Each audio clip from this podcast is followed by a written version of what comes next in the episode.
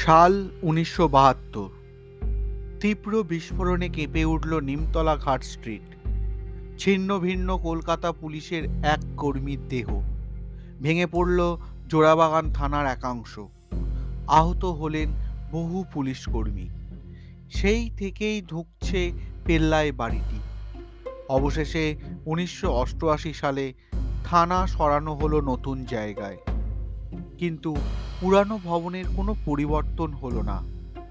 আজও আবর্জনা স্তূপের উপর দাঁড়িয়ে পথ চলতি মানুষকে অবাক করে ওই জীর্ণ অট্টালিকা। চুয়াত্তর নিমতলাঘাট স্ট্রিটের এই বাড়িটির ইতিহাস কিন্তু এইটুকু নয়। চলুন ইতিহাসটা একটু দেখি। স্কুল তৈরির জন্য আঠেরো হাজার টাকায় জমি কিনেছিলেন আলেকজান্ডার ড্রাফট সেখানেই তৈরি হয় ডাফ কলেজ। আটাশটি ঘর, তিনটি হল, দুটি গ্যালারি, লাইব্রেরি এবং ল্যাবরেটরি নিয়ে আঠেরোশো সাতান্ন সালে বাড়িটির প্রথম আত্মপ্রকাশ। কিন্তু আঠেরোশো তেষট্টি সালে হঠাৎই দেশ ছেড়ে চলে যান ডাফ সাহেব। আর ফেরেননি। কালক্রমে অন্য বাড়িতে উঠে যায় ডাফ কলেজ বা ফ্রি চার্জ ইনস্টিটিউট। উনিশশো কুড়ি সালে বাড়িটি কিনে নেয় কলকাতা পুলিশ। তৈরি হয় থানা। তখন জোড়াবাগান থানার দায়িত্বে কুখ্যাত চার্লস টেগার্ড বিপ্লবী বাঘাযতীনের হত্যাকারী বাহিনীর অন্যতম সদস্য। তার নেতৃত্বে গোটা ভবনটি পরিণত হয় টর্চার সেলে। স্বাধীনতা সংগ্রামীদের এনে চলত অকথ্য অত্যাচার।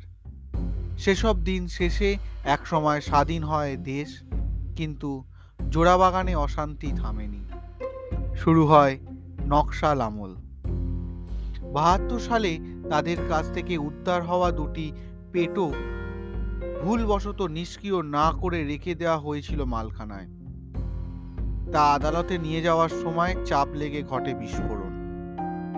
বর্তমানে রক্ষণাবেক্ষণের অভাবে বাড়িটির হাড় পাঁজর বেরিয়ে এসেছে। দেয়ালে ঝুলছে বিপজ্জনক বাড়ির নোটিশ। ঘোরানো সিঁড়ি করিবর্গার ছাদ আর লম্বা খড়খড়ির জানলা দেখে গা ছমছম করে। দু সালে বাড়িটিকে হেরিটেজ ঘোষণা করা হয়। পথ চলতে চলতে যদি কোনো দিন নিমতলা ঘাটের দিকে যাওয়া যায়, তাহলে শহরের হারানো ঐতিহ্যকে একবার দৃষ্টিগোচর করে নিতে ভুলবেন না। আজ এতটুকুই। কেমন লাগল আজকের এপিসোড অবশ্যই আমাকে লিখে জানান। ইতি তোমাদের অর্ণব। ফেসবুক হোয়াটসঅ্যাপ ইউটিউব ইনস্টাগ্রামে কমেন্ট সেকশানে আপনাদের প্রতিক্রিয়ার অপেক্ষায় রইলাম।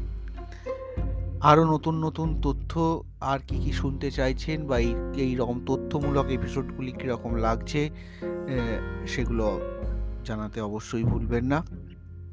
তার সঙ্গে আর কি কি শুনতে চাইছেন সেটাও অবশ্যই জানাবেন।